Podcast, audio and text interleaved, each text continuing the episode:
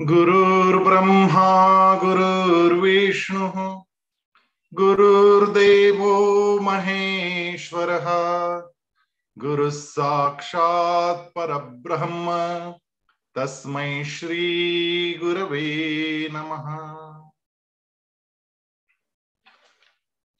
हम लोग पिछले सप्ताह दैवासुर संपद विभाग योग इस सोलवे अध्याय का चिंतन आरंभ किए थे। वास्तव में ये जो चिंतन है, ये मैं आप लोगों को बताने के लिए रहा हूँ, ऐसी बात नहीं। जब भी हम अध्याय पढ़ते हैं या उसके बारे में चिंतन करते हैं तो वो स्वयं को ही आईना दिखाने का काम होता है। जैसे हम बाहर जाने से पहले आईने के सामने जाते, अपने बाल ठीक करते हैं, अपने कपड़े ठीक करते हैं, स्वयं को आईने में देखते हैं और अपने आप को ठीक करने का प्रयास करते हैं। उसी प्रकार, इस भवसागर से बाहर निकलने से पहले, हम लोगों को आत्मचिंतन करना बड़ा आवश्यक है और भगवान आईना दिखा रहे हैं।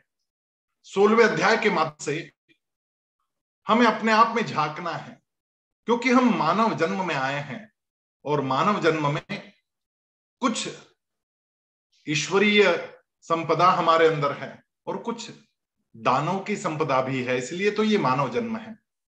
और इसी जन्म में एक चौराहा है, जो कि केवल मानव जन्म में प्राप्त होता है कि मैं कौन सी दिशा में जाऊँ।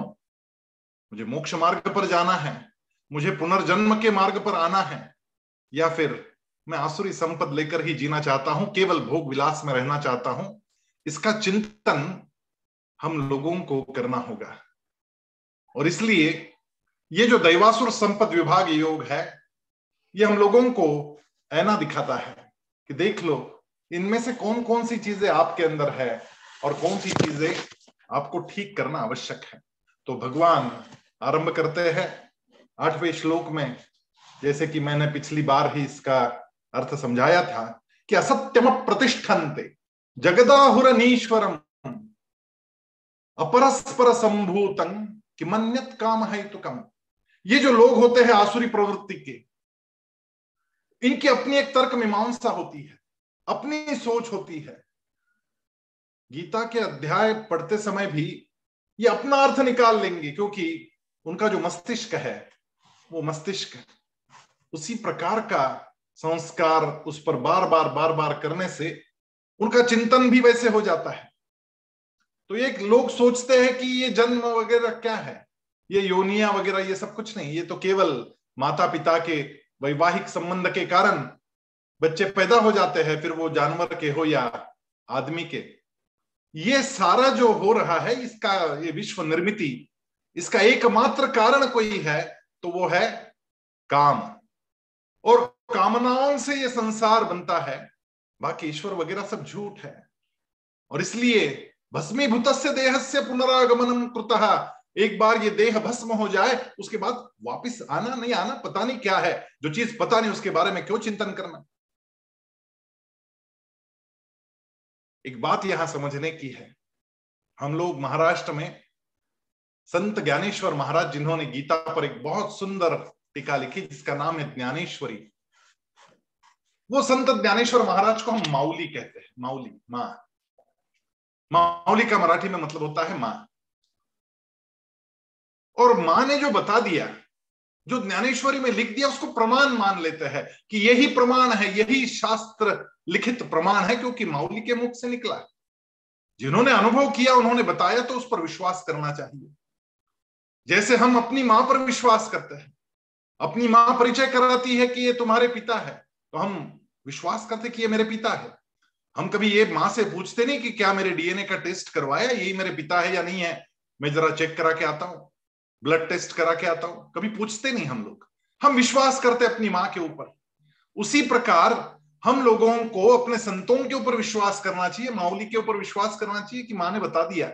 संतों ने बता दिया, उन्होंने अनुभव से जाना और फिर बताया। तो उन पर विश्वास करना आवश्यक है। लेकिन ये लोग होते हैं ये कहते हैं कि जब तक मैं स्वयं अनुभव नहीं करूँ, तब तक मैं किसी पर विश्वास नहीं करता। अब स्वयं अनुभव करने के लिए उस प्रकार की दृष्टि का होना भी तो आवश्यक है। अन्यथा, मेरी दृष्टि के अपने लिमिटेशंस है। मर्यादाएँ हैं हमारी। एक दीवार के पीछे छिपे या बैठे हुए कुत्ते को हम देख नहीं पाते, क्योंकि हमारी दृष्टि दीवार के पीछे का देख नहीं सकती। और कोई बाहर से आया व्यक्ति कहता है कि दीवार के पीछे कुत्ता है तो हम विश्वास करते हैं हाँ है। मेरी आँखों को नहीं दिख रहा, लेकिन है। कुछ चीज़ों के बारे में विश्वास करना पड़ता है। क्योंकि मेरी अपनी मर्यादाएँ हैं, मैं ये सारे अनुभव एक जन्म में कर लू, ऐसा संभव नहीं। और इसलिए जिन्होंने इसको जाना है, और जिन ऋषि मुनियों ने, जिन वेदों ने इसकी, इसके ऊपर भाष्य किया है, उस पर मैं विश्वास करूँ। लेकिन वासुरी प्रवृत्ति के लोग इस पर विश्वास करने की बात ही नहीं जानते। वो कहते हैं कि सारा संसार जो बना है, वो केवल विषय भोग लेने के लिए बना है। मज़े कर लो। मुहूर्त पर विवाह होते और फिर अच्छी संतति होती, ये बात यदि रहती तो फिर जानवरों को तो संतति नहीं होती, क्योंकि उनके विवाह कहाँ मुहूर्त पे होते हैं? इनका तर्क देखिए। इस कार के तर्क। वो कहते कि किसने कहा कीड़ों को पाप योनी कहते हैं? वो भी तो एंजॉय कर रहे हैं। उनका एंजॉयमेंट का अपना तरीका है, इनका एंजॉयमेंट का अपना तरीका है। वो गंदगी में पड़े एंजॉय कर रहे हैं। एंजॉयमेंट की परिभाषा उनके लिए क्यों बना रहे हैं? इस प्रकार के तर्क देने वाले लोग आपके इर्द गिर्द बहुत लोग मिल जाएँगे। एक ऐसा ही मुझे मिला कि ना जब जाप पे किया। इतना धार्मिक था, लेकिन कोरोना में देखो, एक मिनट में मर गया। प्रतिदिन एक्सरसाइज भी करता था। उसको ये समझ में नहीं आता कि कम से कम एक्सरसाइज किया, इसलिए दो चार साल एक्स्ट्रा निकाले। नहीं तो पहले ही हालत खराब हो जाती। हम लोग ऐसे लोगों से दूर ही रहे, क्योंकि ऐसे लोग जो आसुरी प्रवृत्ति के हैं, उन लोगों के विचार कैसे होते हैं, ये लोक विरोधी होते लोगों के मन में भ्रम पैदा करने का काम निरंतर करते रहते हैं। तो भगवान कह रहे, एतान दृष्टिमवष्टभ्य नष्टात्मानोल्प बुद्धय अल्प बुद्धय ये अल्प बुद्धि होते हैं। प्रभवंत्युग्र कर्मान क्षयाय जगतो हिता। इस प्रकार ये झूठ ज्ञान का अवलंब करते हुए, ये मंद बुद्धि अल्प बुद्धि लोग स्वयं एवं अपने साथियों का भी नाश कर देते हैं। उनकी शिक्षा ही ऐसी होती है कि वो अपने साथियों को ये बातें कह कहकर उनके विचार भी ऐसा बनाने का प्रयास करते हैं। और इसलिए इस प्रकार के लोग आपके जीवन में कम नहीं होते हैं। ऐसे लोग होंगे अपने इर्द गिर्द।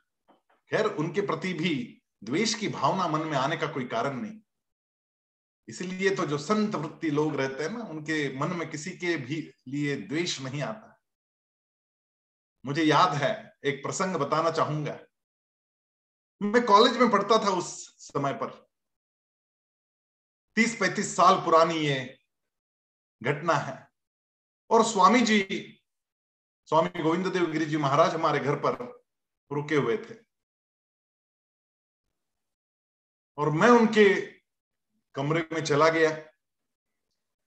तो स्वामी जी उस समय स्नान कर रहे थे। और मैंने देखा कि उनके साथ जो सेवक था,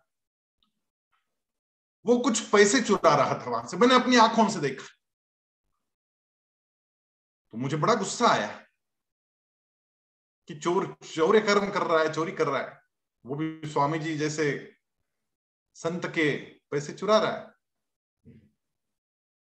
तो जैसे ही स्वामी जी आए, मैंने स्वामी जी को बताया कि ऐसा घट गया। तो उन्होंने मुझे कहा कि कोई बात नहीं, उसे ज़रूरत होगी तो ले लिए होंगे। और स्वामी जी ने मेरे सामने उसको पूछा कि बेटा और भी ज़रूरत हो तो मुझे बोल देना। ये होता संत हृदय, कि किसी के भी प्रति द्वेष का कोई भाव नहीं। और इसलिए जैसे गंगा मैया में कोई भी उतर जाए, गंगा मैया उसको स्नान कराती है, पवित्र बना देती है, वैसे ही संतों का हृदय होता है। कोई भी चला जाए वहाँ पर संतों से प्रेम और आशीर्वाद ही पाते हैं। लेकिन हम होते हैं कि हमारे मन में द्वेष की भावना आ जाती ऐसे जो मंद बुद्धि लोग हैं, जो हमारा भ्रम करना चाहते हैं, ऐसे लोगों के बारे में हमारे मन में गुस्सा भी आने की कोई आवश्यकता नहीं और ना ही हमारे मन में उनके प्रति अनुराग पैदा हो। हम समत्व का भाव मन में रखें। अद्वेष्टा सर्वभूता नाम मैत्र करुण एवच। मैत्री और करुणा का भाव। उनके प्रति भी कि ठीक है, उन्हें नहीं समझ में आ रहा, कोई बात नहीं। लेकिन मैं उनके विचारों से दिग्भ्रमित ना हूँ। ये दृढ़ निश्चय, यथात्मा दृढ़ निश्चय ये दृढ़ निश्चय हमारे मन में पक्का होना चाहिए, क्योंकि ये जो लोग होते हैं, ये क्या कहते हैं? काम काममाश्रित्य दुष्पूरम दंभमान मदान्विता मोहात गृहीत्वा सद्ग्राहान। प्रवर्तन्ते शुचिव्रता। ऐसे आसुरी प्रवृत्ति के लोग बड़े दंभी अभिमान एवं अहंकार से भरे हुए, केवल कामनाओं को पूर्ण करने में अपने झूठे सिद्धांतों का आश्रय लेने वाले और सर्वदा भ्रष्ट आचरण में लगे हुए रहते हैं। इनको खान पान का भी ध्यान नहीं। सत्रहवें अध्याय में आप आगे सीखेंगे। कि किस प्रकार का भोजन होना चाहिए? सात्विक भोजन किसे कहते? राजस भोजन किसे कहते? तामस भोजन किसे कहते? इन्हें बड़ा तामसी भोजन पसंद आता है। और तामसी भोजन खाते समय भी इनका युक्तिवाद देखिएगा कि बहुत से गंदे से किसी कस्बे में पानीपुरी का ठेला, वहाँ की पानीपुरी खाना इनको बड़ी पसंद, कि वहाँ जाके पानीपुरी खाएँगे। और अपने को भी कहेंगे, चलो चलो वहाँ जाके पानी पूरी खाते हैं। वहाँ उस पानी में कहाँ का पानी निकाल के उसमें इमली डाल के उसको पानी को बनाया, हमें पता नहीं। ये तो पक्की बात है कि बिस्लरी का पानी तो यूज़ नहीं किया उसने। उनको ये बात आप कहने जाएँगे कि अरे वो क्या पानी पी रहा है, वो तो गंदा पानी है। वो कहेंगे, अरे ये तो रोग प्रतिकार क्षमता बढ़ाता है, पिया करो ऐसा पानी। इनके अपने तर्क होते हैं। और ऐना दिखा रहे भगवान। सोच लेना, अपने भी कभी ऐसा हो रहा हो तो समझ लेना कि कुछ गड़बड़ हो रही है। क्योंकि केवल विषयों का चिंतन उनके मन में चलता रहता है कि आज ये मज़े की कल क्या करूँगा मैं? और उसी की चिंता भी लगी रहती है कि कल क्या करना है? कल ये मज़े करूँगा, परसों ये मज़े करूँगा। तो भगवान कह रहे कि चिंताम परिमेयांच प्रलयांताम उपाश्रिता कामोपभोग परमा एता वदिति निश्चिता। कामोपभोग परमा कामना का भोग ही सर्वोपरि है। कामोपभोग परमा परम वैभव तो वहीं पर है कि मैं अपनी कामनाओं की तृप्ति करता रहूँ, भोग भोगता रहूँ, मौज करता रहूँ। एता वदित निश्चिता। निश्चित रूप से यही बात वो कहेंगे, ऐसा ही है। मुझे याद है कि बचपन में अखबारों में खबर छपी कि स्काईलैब नाम का एक अंतरिक्षयान नीचे गिरने वाला है और वो जहाँ गिरेगा, वहाँ का सारा परिसर भस्म हो जाएगा। कोई नहीं बचेगा। सारे घर जल जाएँगे, सब कुछ नष्ट हो जाएगा। तो अखबारों में खबरें आती थी, लोग बड़े डरे हुए थे। उस जमाने में ये टीवी का और व्हाट्सएप का इतना प्रचलन नहीं था तो ज्ञान की गंगा थोड़ी कम बहती थी। अखबार में जो खबर आई, उसी पे लोग विश्वास कर लेते थे। और एक ने सोच लिया कि बस ये स्काईलैब जब गिरने वाला है तो ये मेरे ऊपर ही गिरेगा। उसके पास जो बचे हुए पैसे थे, उससे जाकर के मौज मस्ती करके आ गया। सारे पैसे खत्म, कि कल तो मरना ही है, आज खत्म कर दे पैसे, क्या करना है बचा के? जाके बाज़ार में जलेबी वलेबी सब खा के तृप्त होके आ गया कि भाई अब मरने को राज़ी है। और अगले दिन स्काईलैब तो गिरा ही नहीं, वो कहीं समंदर में गिरा। और ये लोग जो थे, ये भिकमंगे हो गए क्योंकि इन्होंने कुछ बचाया ही नहीं अपने साथ। कामनाओं की पूर्ति करने के लिए किसी भी स्तर पर जाने की इनकी तैयारी रहती है और आशा इनको बांधे रखती है। आशा कैसे बांधती है? आशा पाश बन के बांधती है, इनका पाश बन जाती है आशा। आशा पाश शतर्बद्ध, काम क्रोध परायणा। ईहंते काम भोगार्थम अन्यायेनार्थ संचयान। सैकड़ों आशाओं के पाश, आशा पाश शतर्बद्ध, शत यानी सैकड़ों। सैकड़ों आशाओं के पाश उनको जखड़े हुए हैं। केवल काम और क्रोध में ये परायण बस उसी का आसरा लिए चलते रहते हैं। बार बार बात बात पे गुस्सा आता रहता है और कामनाएँ इनकी रुकती नहीं। और कामना पूर्ति के लिए निरंतर धन कमाने में लगे रहते हैं, अर्थ संचय में लगे रहते हैं। इतना पैसा कमा के रखना है कि सारी कामनाएँ पूर्ण हो जाए। उस पैसा कमाने के चक्कर में खुद के स्वास्थ्य पर भी ध्यान नहीं देते। ना व्यायाम करते, सुबह उठकर ये आराम से उठेंगे क्योंकि आलसी तो है ही, वो तामसी है। आराम से उठेंगे, फिर जल्दी जल्दी नहाकर भागेंगे, दुकान पे चले जाएँगे।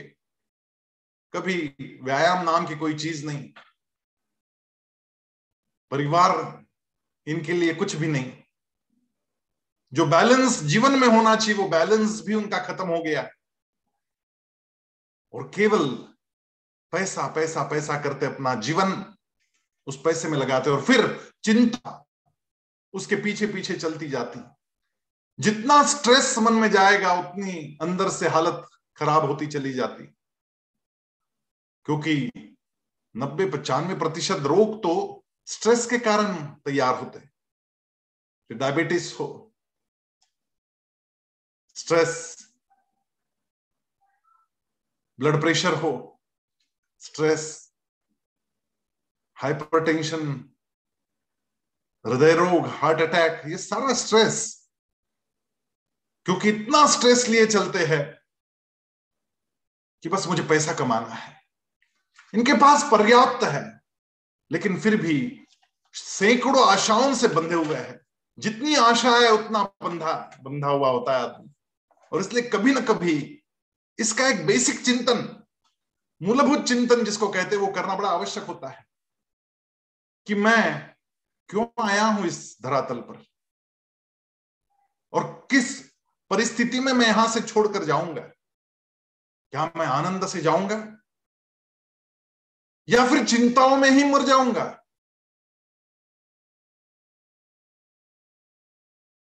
इतनी चिंता है। मृत्यु शैया पर लेटा हुआ एक आदमी अपने बेटे और अपनी बीबी को देख रहा है और बोल रहा है कि अब बस जाने का समय आ गया। लेकिन ध्यान रखना, मैंने इतना कारोबार बढ़ाया है।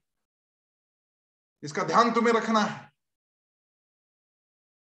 छोटे वाले बच्चे को कहता है, बेटा, वो आशीर्वाद कॉलोनी जो है ना, वो तू देख लेना।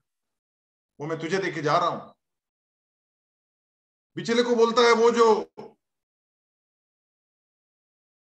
सुहास्य कॉलोनी है, वो तेरे नाम पे कर दिया है मैंने। बड़े को कह रहा है कि तेरी क्षमता ज़्यादा है, इसलिए तेरे नाम पे दो कॉलोनीज कर रखी। अब बाजू में बैठी नर्स सोच रही कि क्या अमीर आदमी। कॉलोनियाँ बांट रहा है बच्चों को। बीवी को बोलता है, तू भी कुछ देख लेना, घर के आसपास का एरिया तेरा सारा। और फिर आँखें मिट ली उसने, मर गया। तो नर्स बड़ी अचंभित थी कि इतना बड़ा सेठ था, लेकिन ये जनरल वार्ड में क्यों रुका? ये तो स्पेशल वार्ड लेना चाहिए था, इसको स्पेशल रूम लेना चाहिए था एसी रूम में रहना चाहिए था, उसने बड़े आश्चर्य से पूछा उन बच्चों से, क्या आपके पिताजी ने आपके नाम पे इतने बड़े बड़े सोसाइटीज इतनी कॉलोनियाँ कर दी? क्या काम करते थे वो? तो बेटे ने कहा, उनका पेपर अखबार बांटने का काम था। आशीर्वाद कॉलोनी में कल से मैं अखबार बांटने जाऊँगा। मरने की चिंता छोड़कर, काम की चिंता लगी हुई थी कि यहाँ अखबार कौन पहुंचाएगा और एक एक कॉलोनी एक एक के नाम किए जा रहा था। जिस समय भगवान का नाम और बड़ा संतोष मन में होना चाहिए, उस समय पर काम की ही चिंता लगी हुई थी। आशा पाश शतैर बद्ध सैकड़ों आशाओं के पाश से ये बद्ध रहते हैं। और सैकड़ों बीमारियाँ अपने अंदर पाल कर उन्हीं आशाओं के और चिंताओं के साथ मर जाते हैं। ऐसे होते हैं आसुरी प्रवृत्ति के लोग। आध्यात्मिक त्रिदोष इनके पास होते हैं। यह आध्यात्मिक त्रिदोष क्या है? जो तीन चीज़ें जो आदमी का नाश कर इसके बारे में भगवान कई जगह पे बात करते हैं। तीसरे अध्याय में भी ये बात भगवान ने करी है एक बार। आगे भी कई बार भगवान बात करते हैं, लेकिन सोलवे अध्याय में बहुत बड़ी बात बता रहे भगवान कि नरक का दरवाज़ा यदि खोलना है तो बस तीन चीज़ें काफ़ी है। ये तीन चीज़ें नरक का दरवाज़ा खोल देगी, ये आध्यात्मिक त्रिदोष है। कौन सी तीन चीज़ें, कौन से तीन नरक के दरवाजे?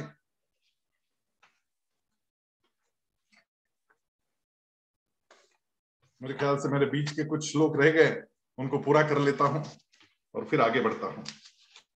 शायद वरना पलट पलट पलटते समय आगे चला गया तो ये धनलोभ जो है, ये इनको छोड़ता नहीं। तेरहवें श्लोक में भगवान कहते इदमद्यमया लब्धम इमं प्राप्त से मनोरथम, इदमस्तीदमपि में भविष्यति पुनर्धनम। आज ये मैंने पा लिया कल मुझे ये पाना है। आज मेरे पास स्कूटी है तो कल फोर व्हीलर होनी चाहिए। आज मेरे पास मारुति है तो कल मेरे पास उससे भी बढ़िया गाड़ी होनी चाहिए। आज मैं फ्लैट में रह रहा हूँ तो मुझे बंगले में रहने जाना है। दिन भर इसका चिंतन वही चलता रहता है, और ये सारी आशाएँ उसको बाँध के रखती है। अपने मनोरथ पूर्ण करने में, धन प्राप्त करने के लिए मन मर्ज़ी काम करते रहता है, और सारे झूठ का आसरा लेता रहता है। अपार अहंकार से भरे हुए रहते ये लोग। कैसा अहंकार? असौ मया शत्रु हनिष्ये चापरानपी, ईश्वरो हम हम भोगी, सिद्धो हम बलवान सुखी। जैसे वो हिरण्य कश्यप था, प्रहलाद का पिता, वो अपने आप को ईश्वर घोषित कर दिया था कि मैं ही ईश्वर हूँ। कोई यदि अपने आप को ईश्वर कहने लगे तो थोड़ा सावधान हो जाना। वो स्वयं को ईश्वर घोषित करने वाले लोग होते हैं कि मैं जो कह रहा हूँ वही सत्य है, क्योंकि मैं स्वयं अहम ब्रह्मास्मि। इस वाक्य का बिल्कुल विपरीत अर्थ वो निकाल लेते और लोगों से उनका बर्ताव ऐसा हो जाता है जैसे ये स्वयं भगवान हो गए। आज मैंने शत्रु को मार डाला अन्य शत्रुओं को मारूँगा, मैं ही ईश्वर हूँ, मैं ऐश्वर्य भोग लूँगा। मुझे सभी सिद्धियाँ प्राप्त है, मैं बलवान हूँ। सर्व सुखी मैं ही हूँ। इस प्रकार का अहंकार उनके मन में पनपता रहता है बार बार उनकी चाल भी बदल जाती है। सीना ताने चलते। इनके माथे में इतना घमंड भरा हुआ रहता है। किस बात का घमंड लिए चल रहे हैं? कभी जाके किसी पहाड़ के ऊपर खड़े हो जाना और वहाँ से देखना दुनिया को कि आप कितने से है उसमें। और इतना सब खड़ा किया, आज देख रहे हैं हम लोग। रशिया ने आक्रमण करने के बाद उस देश की क्या हालत हो रही है? जिन्होंने अपने बहुत बड़े बड़े मकान बनाए, वो सब निजी चीज़ों के साथ में भागने का प्रयास कर रहे सारा धन व्यर्थ हो गया। जब कोरोना आया था, तब भी हमने इसका अनुभव किया कि अस्पताल में जगह नहीं मिल रही थी। कितना भी पैसा खर्च करने की तैयारी, अस्पताल में जगह नहीं मिल रही, ऑक्सीजन नहीं मिल रहा। हम लोगों को यह सोचना होगा कि हम इतने से बिंदु है। लेकिन अहंकार इतना बड़ा होता है, स्वयं को ईश्वर तक मानने लग जाते लोग और अभिलाषा उनको घेरे रहती है। आढ़्यो भिजनवानस्मी कोन्योस्ती सदृशो मया। यक्षे दास्यामि मोदिष्य विमोहिताः। अनेक चित्त विभ्रांत मोहजाल समावृताः, प्रसक्ताः काम भोगेषु पतंति नरकेषु चौ। मैं धनिक कुल में उत्पन्न हुआ हूँ। मेरे जैसा दूसरा कोई नहीं। मैं यज्ञ करूँगा, मैं दान दूँगा और सारे पापों से मुक्त हो जाऊँगा। बस आज कर लेता हूँ पाप, कल थोड़े दान कर दूँगा और मुक्त हो जाऊँगा। ये भाव उनके मन में आता है। ऐसे अज्ञान में वे मोहित रहते। भ्रांति में जीते, मोह माया जाल में फंसे रहते, विषय भोग में लिप्त रहते और इस प्रकार महा अपवित्र नर्क में पड़े रहते। इसी प्रकार के कुछ श्लोक मेरे एक दोस्त ने मुझे मैसेज किया था कि, अरे, गीता में देखो क्या बता दिया। शराब पीने को परमिशन दे दी गीता ने। मैंने कहा, ऐसा? मैंने तो कभी पढ़ा नहीं ऐसा कुछ। कहाँ पे है ऐसा लिखा हुआ? उसने बकायदा मुझे मैसेज किया। कि देखो ये श्लोक पढ़ लो। इस श्लोक में नब्बे अध्याय में लिखा हुआ है, बीसवा श्लोक, बिल्कुल पता भी बता रहा है मुझे। और श्लोक में लिखा हुआ है कि त्रय विद्यामान सोमपाह पूत पापा सोमरस प्राशन करने वाला सोमपाह पूत पापा यज्ञ स्वर्गतिम प्रार्थयंते एक यज्ञ करेगा और स्वर्ग की प्रार्थना करेगा, यज्ञ, बस एक यज्ञ काफ़ी। पहुँच गया स्वर्ग में। ते पुण्यमासाद्य सुरेंद्र लोकम दिव्यान दिवी देव भोगान। वो सुरेंद्र लोक वो इंद्र लोक वहाँ पर जाकर के दिव्य भोगों को प्राप्त कर लेता है। स्वयं भगवान ने नवे अध्याय में ये बात कह दी। मैं भी अचंबित रह गया कि ऐसा, ये क्या लिख दिया? तो मैंने निकाल के देखा उन्नीसवा श्लोक, और उसमें नवे अध्याय के उन्नीसवें श्लोक में ये बात लिखी, लेकिन उसके आगे का जो श्लोक है, उसमें वो बात पूरी की। वो आगे का जो श्लोक है, उसमें भगवान कहते हैं तेत्वम भुक्वा स्वर्ग लोकम विशालम, क्षीणे पुण्य मर्त्य लोकम विशन वहाँ पे जाते और जैसे ही उनका पुण्य क्षय क्षीण हो जाता है, वैसे ही उनका फुटबॉल नीचे आ जाता फिर क्षीणे पुण्य मर्त्य लोकम विशंति फिर मर्त्य लोक में आ जाते भगवान ने यहाँ पे ये कहा कि भैया, छोटा सा पुण्य करेगा, हो सकता है तेरे को स्वर्ग की प्राप्ति हो जाए, लेकिन बहुत दिन फाइव स्टार होटल में रहने को नहीं मिलेगा। जितना क्रेडिट कार्ड में बैलेंस है, उतने दिन वहाँ रहने का मौका मिलेगा। जैसे क्रेडिट कार्ड बैलेंस खत्म, वहाँ से बाहर निकाला जाएगा, वहाँ से लात मार के नीचे फिर आ गए ये आगे के श्लोक में लिखा हुआ है, लेकिन ये लोग पढ़ेंगे नहीं। अपने दिमाग से श्लोकों का भी अर्थ लगा लेंगे और अहंकार में और दाम्भिकता में जीते रहेंगे।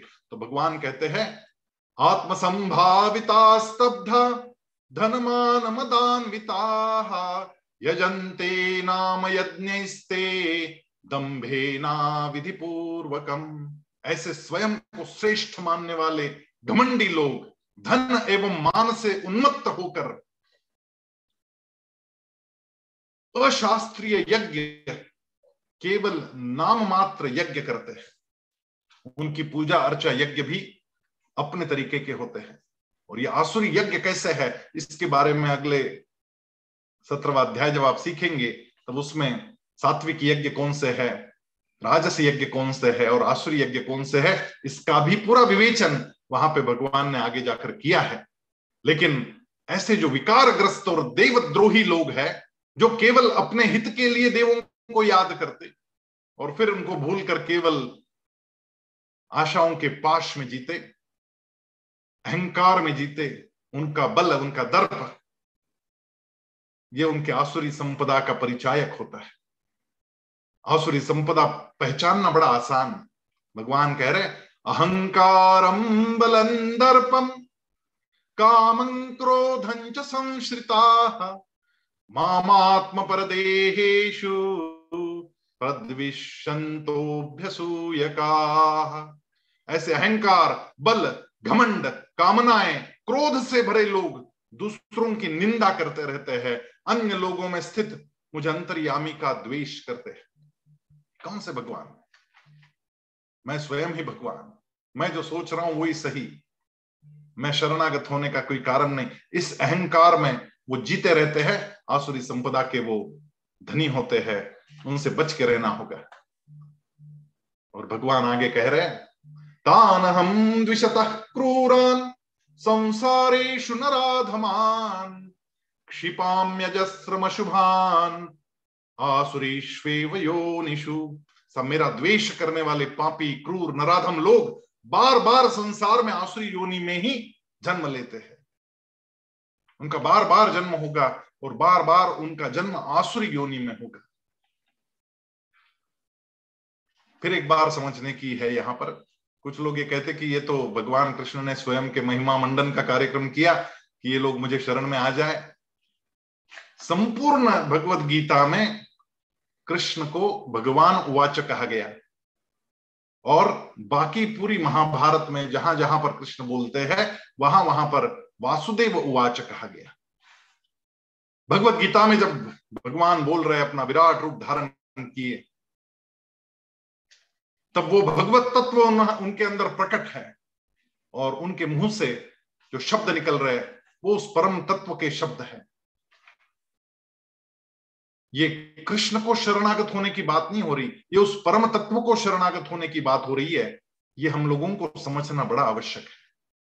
और इसलिए उस परम तत्व का रूप में जहाँ भी देखू, जैसा देखू, कोई उसको महादेव में देखे, कोई राम में देखे, कोई कृष्ण में देखे कोई महावीर में देखे, कोई बुद्ध में देखे, इससे कुछ फ़र्क नहीं पड़ता।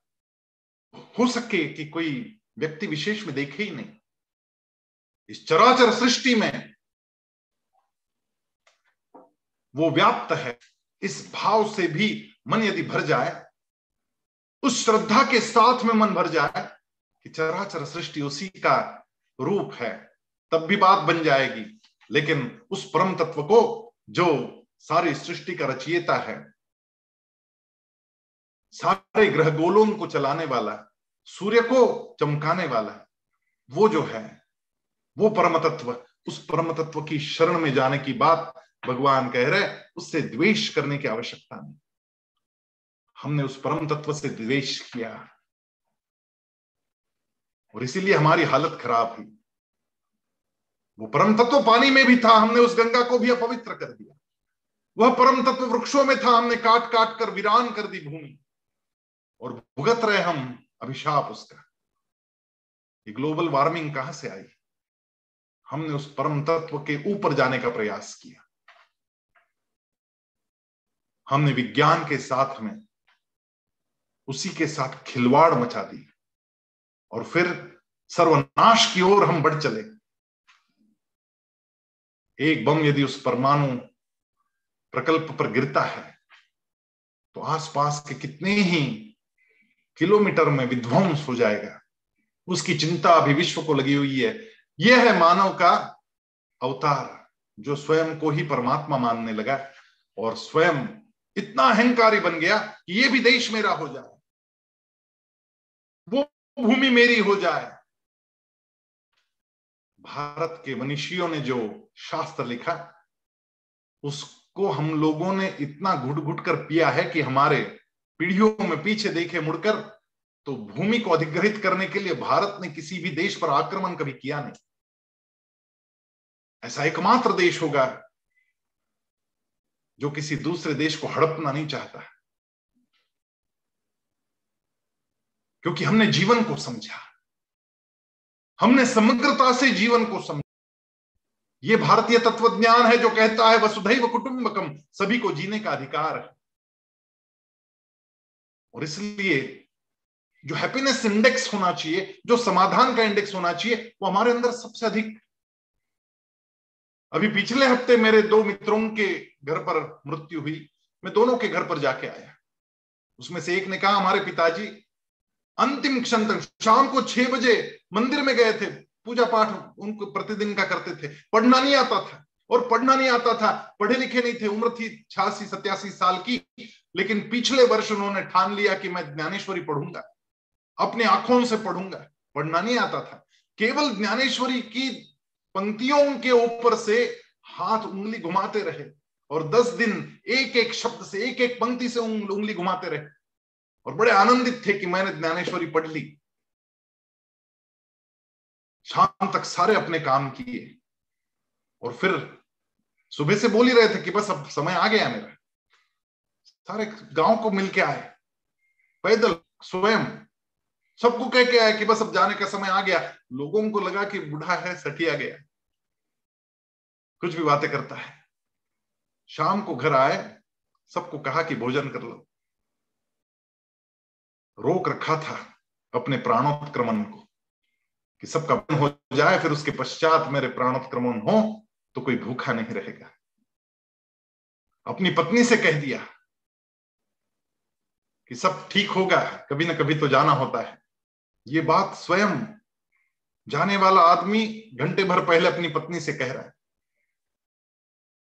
और सबका भोजन हुआ, सबको बुला लिया, कहा कि बस अब जाने का समय आ गया, नीचे उतार लो, मुझे ज़मीन पे सुलाओ। ज़मीन पे सुलाया, उनको थोड़ा सा कफ था और कुछ नहीं। सबसे कहा कि एक चम्मच पानी मेरे मुख में डाल दो, जाने का समय आ गया। लोग सोचने लगे, क्या पागलपन चल रहा है? शाम को सारे गाँव में घूम के आए, क्या बात कर रहे हैं?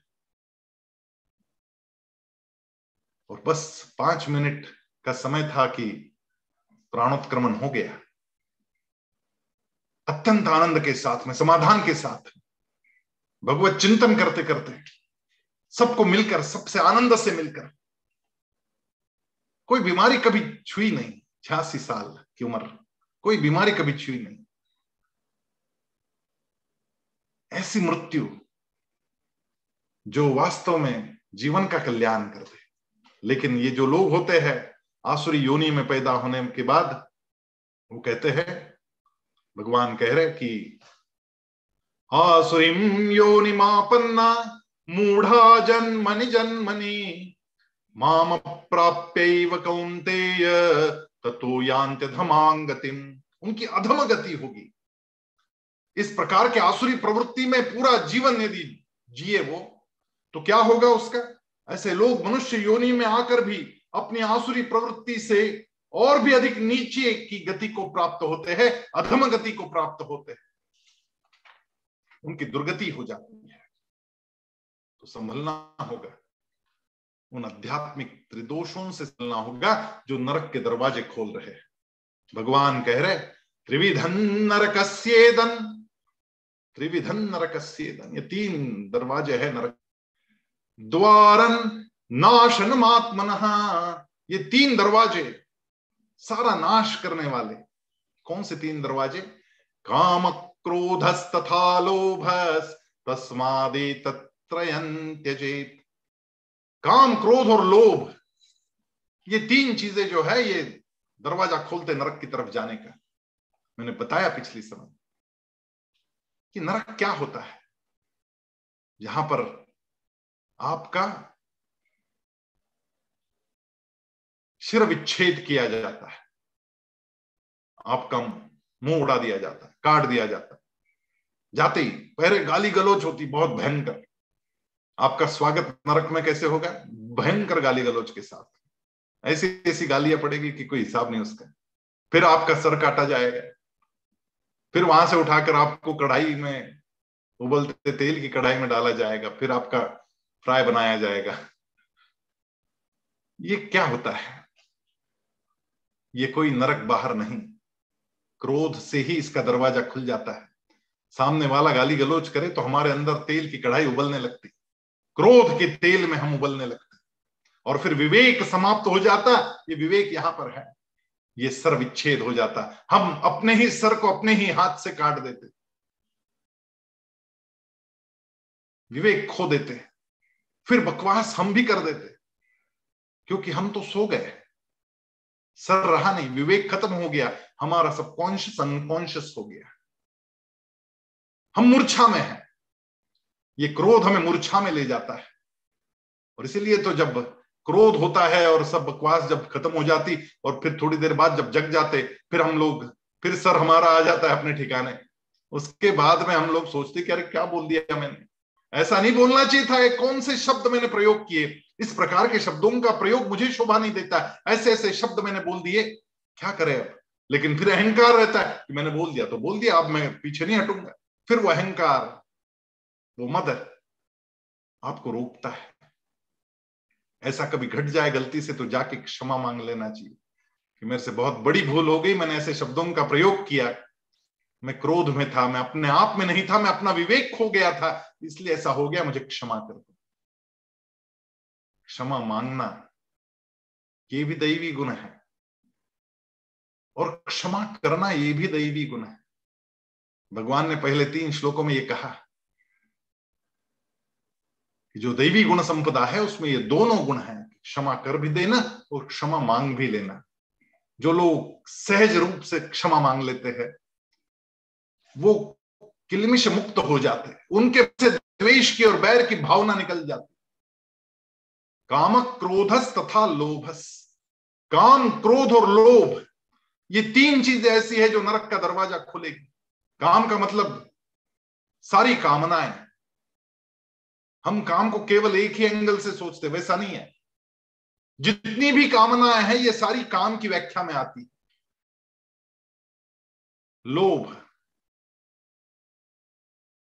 मैं दूसरे का कुछ हड़प लू, भाव। ये भी नरक का दरवाज़ा खोलता है। क्योंकि वो कांटा अंदर छुपता रहेगा आपके कभी न कभी, कहीं ना कहीं। बार बार आपको याद दिलाता रहेगा कि मैंने उसको फंसाया। ये जो चुभन है अंदर की, ये आपके अंतरात्मा को परेशान करती रहती है। वो कभी प्रसन्न नहीं रखती। वो दुखी रहती है अंतरात्मा, क्योंकि उस अंतरात्मा में भगवान का निवास है तो भगवान आपके दुखी हो जाते हैं। वो प्रसन्न कैसे होंगे? आपने जो गलत काम किया, उस गलत काम का काटा, यदि आपके ही मन में चुभ रहा है बार बार तो प्रसन्नता आएगी कैसे? और वो अंतरात्मा यदि प्रसन्न नहीं है, वो अप्रसन्न है तो आपके चेहरे पर भी वो अप्रसन्नता झलकती ही रहेगी। जीवन का उत्थान यदि करना है तो भगवत गीता उंगली पकड़कर आपका मार्गदर्शन करती है। भगवान कहती, इन तीन चीज़ों से लौट के आ जाओ। तो नरक के दरवाजे से लौटना आएगा। क्या हमने प्रयास आरंभ किया कि मैं क्रोध से मुक्त रहूँ? मैं कामनाओं से मुक्त रहूँ? क्योंकि कामनाएँ आपके अंदर दुख पैदा करेगी ही करेगी। मैंने बच्चों को बड़ा किया। और अब देखो बच्चा, देखता भी नहीं मेरी तरफ़, पूछता नहीं मुझे। अलग हो गया। अंदर पीड़ा जगेगी, क्योंकि कामना है कि मैंने बच्चे को बड़ा किया, मैंने उसके ऊपर उपकार किया। अब उस उपकार का भुगतान उसने मेरे बुढ़ापे में करना चाहिए। कामना है। बड़ा दर्द देती है ये कामना। आपको जीवन भर तकलीफ़ देती रहेगी। बाहर निकलना होगा कि मैंने जन्म दिया बच्चे का, इसका मतलब ये नहीं कि मैं उसका मालिक बन जाए। मैं उसका पालक हूँ, मालक नहीं हूँ। मैं ट्रस्टी हूँ। भगवान ने मेरे यहाँ उसको भेजा, मेरे माध्यम से वो इस पृथ्वी पर आया, लेकिन वो एक स्वतंत्र व्यक्तित्व है। उसको जीने का अधिकार है, वो अपने तरीके से चलेगा। ये जिस क्षण हम लोग सोच लेंगे, उस क्षण, उस पीड़ा से बाहर निकलते उस कामना से बाहर निकलते, वो चुभन से बाहर निकलते और उस चुभन से बाहर निकलते ही दिमाग शांत हो जाता है, ठंडा हो जाता है। ये दिमाग का ठंडा होना हमारी अंतरात्मा को प्रसन्न कर देता है। ठीक है, सहज स्वीकार करता हूँ, उसका अपना व्यक्तित्व है, वो अपने मार्ग से चलेगा, उसको जगाना मेरा काम है, मैंने जगा दिया, लेकिन मानना नहीं मानना, ये उसकी अपनी प्रवृत्ति है। आगे उसका प्रारब्ध है, उसको भी स्वीकार करके आगे बढ़ना होगा। ये सारी चीज़ें यदि सहजता से आए तो जीवन में हमारे वो क्लेश नहीं बचते। तो नरक के दरवाजे कहाँ से खुलेंगे? इन क्लेशों से मुक्ति ही तो स्वर्ग का द्वार है।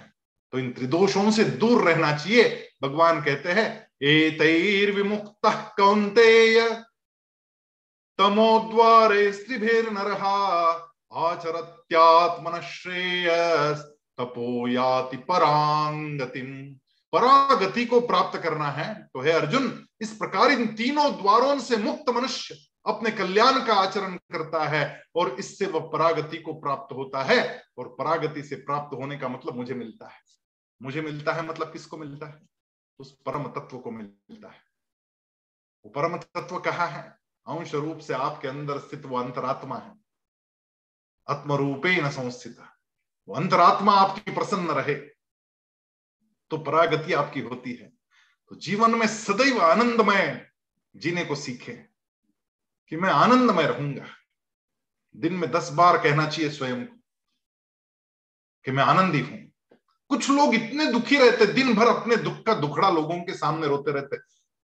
ऐसे लोग पसंद नहीं आते लोगों को। ऐसे लोग हमारे जीवन में इर्द गिर्द बहुत सारे मिल जाते हैं। जब भी जाओ, वो बस वो ही रोना रोते हर बार। कि मेरे तो इतनी पीड़ा है, इतना दर्द, क्या बताऊँ? आज यहाँ दुख रहा है, कल वहाँ दुख रहा था, डॉक्टर के पास गई थी, ऐसा हो गया, वैसा हो गया। दिन भर अपना रोना रोएँगे। उनको ये सोचने की आवश्यकता है कि मैं कौन हूँ? को हम? अंदर से आवाज़ आएगी, सो हम। ये शरीर नहीं हूँ मैं। ना मैं शरीर हूँ, ना मन हूँ, ना बुद्धि हूँ। ये तो सारा प्रकृति से प्राप्त है। ये टेम्पररी है, ये तो खत्म हो जाएगा। लेकिन जो निरंतर है, जो सनातन है, वो है मेरी आत्मा, वो कभी नष्ट नहीं होगी। वो ना जल सकती है, ना हवा से सूखती है। ऐसी वो आत्मा। नैनन छिंदंति शस्त्राणी। नैनन दहति पावक। अग्नि से जलाया नहीं जा सकता, शस्त्र से मारा नहीं जा सकता। वो आत्मा मैं हूँ, और वो आत्मा आनंदित रहनी चाहिए सदा। तब मैं आनंदित रहूँगा। इस भाव के साथ में जो जिएगा, वो अपने शरीर की पीड़ा से भी पार हो जाता है, क्योंकि वो समझ लेता है, शरीर में नहीं हो, ये जो पीड़ा हो रही है, शरीर को हो रही है। मुझे थोड़ी ना हो रही है। और शरीर है प्रकृति का प्रकृति से प्राप्त है तो पीड़ा तो आज नहीं, कल रहेगी। तो उस पीड़ा से भी ऊपर जो उठ जाता है, इसकी प्रैक्टिस करनी पड़ेगी जीवन भर, क्योंकि मृत्यु के समय जो पीड़ा आने वाली है, वो पीड़ा तो सबसे भयंकर पीड़ा होगी जब प्राण तन से निकले। लेकिन जीवन भर यदि उसी पीड़ा का दुखड़ा रोते रहे तो अंतिम सांसों को छोड़ते समय जो पीड़ा आने वाली है, उस पीड़ा को कैसे सहेंगे? और फिर इस पीड़ा में ही रहेंगे उस समय तो फिर भगवत चिंतन कैसे होगा? और इसलिए उसकी प्रैक्टिस करनी पड़ेगी। अभ्यास करना पड़ेगा। अभ्यास है न तो कौनते वैराग्य न चक्रियते प्रैक्टिस करनी पड़ेगी। तो आज से ये प्रैक्टिस आरंभ दर्द है, डॉक्टर के पास जाओ, डॉक्टर को दिखाओ, सारे दुनिया को दिखाने की ज़रूरत नहीं, वो कोई डॉक्टर है नहीं। अच्छा मिलने वाले भी बहुत सारी सलाह दे देंगे आपको, क्योंकि आधे डॉक्टर तो मन करे व्हाट्सएप से कि हम उपचार भी बताने आरंभ कर देगी ये खाओ, काढ़ा पियो, फलाना करो। डॉक्टर के पास जाओ, डॉक्टर को दिखाओ, बाकी किसी को अपने दुख का दुखड़ा रोने की ज़रूरत नहीं। इसके आगे से इस बात का ध्यान हम लोगों को रखना होगा कि हम लोगों को मिले तो बड़े आनंद के साथ मिले। हँसी मज़ाक करे, लोगों को प्रसन्न करे, अपने संसर्ग से, अपने मिलने से ही लोग खुश रहे। लोगों का मन करे कि चलो इसके पास जाते है। समय तो इसको मिलके आते उसको मिलने से खुशी होती है। इसके पास जाओ, बोर करता है। ये बोर करना बंद करे हम लोग। ये बोर करना जब बंद करेंगे, तभी जाके अंतरात्मा हमारी आनंदित होगी। और हमारे इर्द गिर्द वो जो आनंद की सुर भी है, वो जो खुशबू है, वो सुगंध ही है वो हम फैलाते हैं। जो दुख का रोना रोते, वो दुखी फैलाते रहते और जो आनंद से लोगों को मिलते, वो आनंद की बौछार करते तो हम अपने व्यवहार से आनंद का सिंचन करें या दुख का, हम लोगों को इसके बारे में चिंतन करना है। भगवान ऐना दिखा रहे भगवान कह रहे, देख ले, तू क्या कर रहा है? और सोच ले, तुझे यही करना है या बाहर निकलना है? तो इस मनमानी से बाहर निकल और शास्त्रों में जो आचरण बताया गया, वो शास्त्रों का आचरण कर। क्योंकि शास्त्र जो लिखे गए, हमारे वेद अपौरुषेय है। अपौरुषेय का क्या मतलब होता है? कि किसी एक व्यक्ति ने नहीं लिखा इसको। जिन जिन लोगों ने जीवन विषयक चिंतन किया, ऐसे मनीषी जो अपने मन से बात करते रहे और खोजते रहे, जो अपने मन के ईश बने अपने मन को यहाँ वहाँ नहीं जाने दिया, अपने मन का कंट्रोल किया उन्होंने। मन पर संयम किया उनको कहते हैं मनीषी। और ऐसे जो मनीषी है, जिन्होंने जीवन विषय चिंतन किया, ऐसे अनेक ऋषि मुनियों ने वेदों की रुचाएँ लिखी। वो कोई एक व्यक्ति नहीं है। ऐसे सैकड़ों लोग हैं, जिन्होंने उनकी अपनी जो जीवन विषय परिभाषा थी, वो लिख कर रख दी। उसमें कई महिलाएँ हैं। और फिर महर्षि वेदव्यास जी ने उन सबका कलेक्शन सूत्रबद्ध पद्धति से बनाकर वेदों की रचना कर दी। और ये चतुर्वेद हमारे तैयार हुए। इसलिए इसको अपौरुषेय कहते किसने लिखा पता नहीं। उन्होंने अपना नाम तक नहीं लिखा। हम छोटी सी चीज़ करते नाम लिख देते कहीं जाते हैं घूमने तो वहाँ दीवारों पर अपना नाम लिख के आते कि हमने यहाँ पर विज़िट की। लिख दिया नाम। छत्रपति शिवाजी महाराज ने इतने किले बनाए हमारे महाराष्ट्र में। उनका नाम किसी किले पर लिखा हुआ नज़र नहीं आता। लेकिन देखने जो जाते, वो वहाँ पे लिख कर आते, अपना नाम। कितना बड़ा तीर मार दिया कि वहाँ जाके आए। सोचना होगा हम लोगों को कि इन ऋषि मुनियों ने कहीं अपना नाम तक नहीं लिखा। अपौरुषेय कर दिया वेदों को। और उन्होंने अपने जीवन के अनुभव लिखे वहाँ पर। उनके जीवन के अनुभव से ये शास्त्र बने।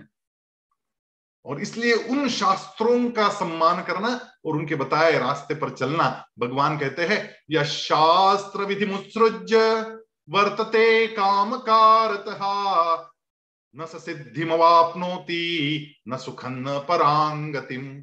शास्त्रों में बताए गए इन नियमों को जो छोड़कर मनमानी बर्ताव करते हैं, उन्हें ना सिद्धि, ना सुख, ना परागति प्राप्त होती है।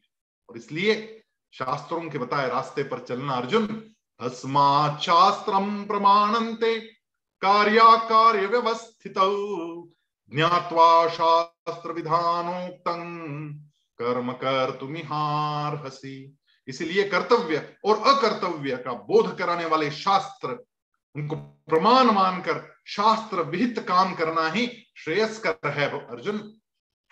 तो शास्त्रों के मार्ग पर चलते रहना। और यहाँ पर ये सोलवा अध्याय भगवान ने पूर्ण किया और भगवान ने एक ऐना हमारे सामने खड़ा कर दिया, ऐना दिखाया कि हम कौन से मार्ग पर चल रहे हैं। दैवी गुण संपदा हमारे अंदर है, आसुरी गुण संपदा भी हमारे ही अंदर है, क्योंकि हम मानव हैं तो थोड़े दानव और थोड़े ईश्वर तो है ही हम।